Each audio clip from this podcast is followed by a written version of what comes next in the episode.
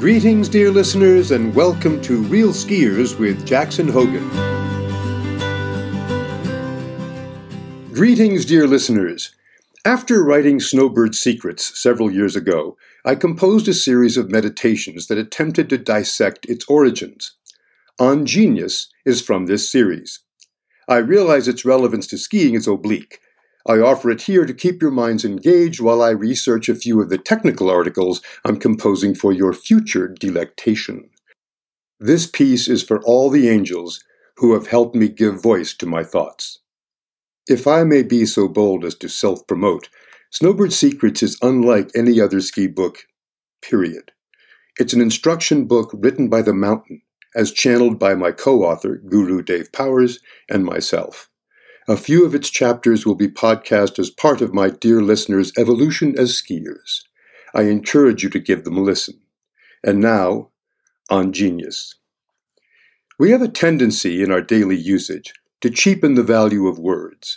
We choose them carelessly, tossing them out pell mell as if sheer volume were a substitute for meaning.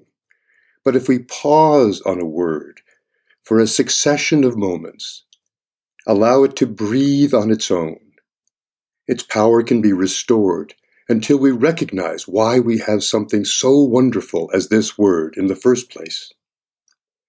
Few words have been so trampled by vernacular deployment as the term genius. Every field of human endeavor is deemed to be populated by geniuses, giving us marketing geniuses and football coach geniuses, just to name two categories that have yet to produce any actual geniuses. Genius was never meant to be a mere synonym for facility, cleverness, guile, or wit. When we pause to hear the word, we know it's meant to be reserved for something more.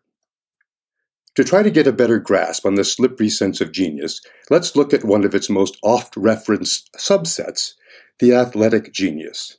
At the elite level, every sport on the planet is loaded with talented practitioners who exert extraordinary effort in the struggle to be the best. A precious few will rise to the level of champion. But even reaching that pinnacle doesn't automatically confer genius. We want to see something more before we dole out the genius moniker, something that awes us, that makes transparent the fathomless gulf separating their skill from ours. In any generation, there aren't more than 10 athletes that can claim an incorruptible hold on this exalted term. More than merely ultra adept, they change the way we think about what is possible. Because they are engaged in highly promoted sports, we can all witness their uniqueness and jointly confer the mantle of genius. As we almost all engage in some form of athletic activity at some point in our lives, we feel some connection to these demigods even as we acknowledge their differentness. Let's stop kidding ourselves. We all know that athletic genius, marvelous as it is, is not cut from the same cloth as mental genius. A sport is always played with a strict set of rules, rules that constrain even the greatest avatars. Tiger Woods can't make a hole in zero. Wayne Gretzky never scored a goal worth five points. Mental genius faces barricades, for sure, but no boundaries.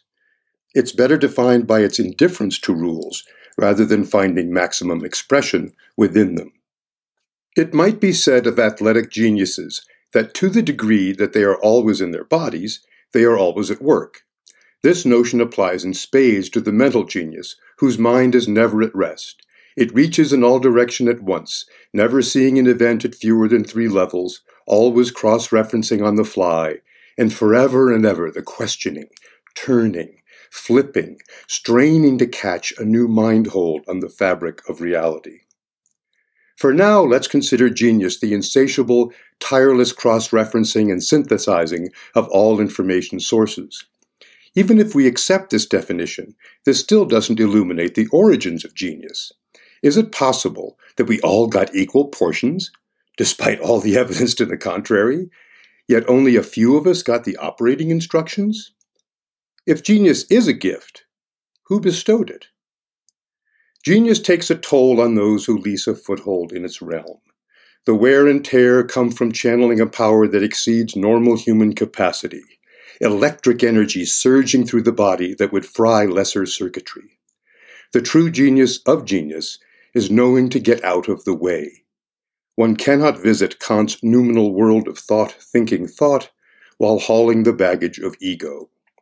Genius is never more present than when the self is absent. Since it's the job of genius to be suspicious, let's examine the source of this meditation. Where do I get the nerve to attempt to parse genius, by definition an ineffable quality that is at heart unknowable? Is the messenger mistaking himself for his subject? No, dear listener, I merely possess a restless mind. My temerity at broaching the subject of genius stems from events in the spring of 2012, when in moments of deep concentration, I was visited by a vibrational energy so intense it would completely overwhelm my emotions while allowing my conscious mind to construct sentences that would make me weep as I wrote them. I still can't read some of those passages without breaking down.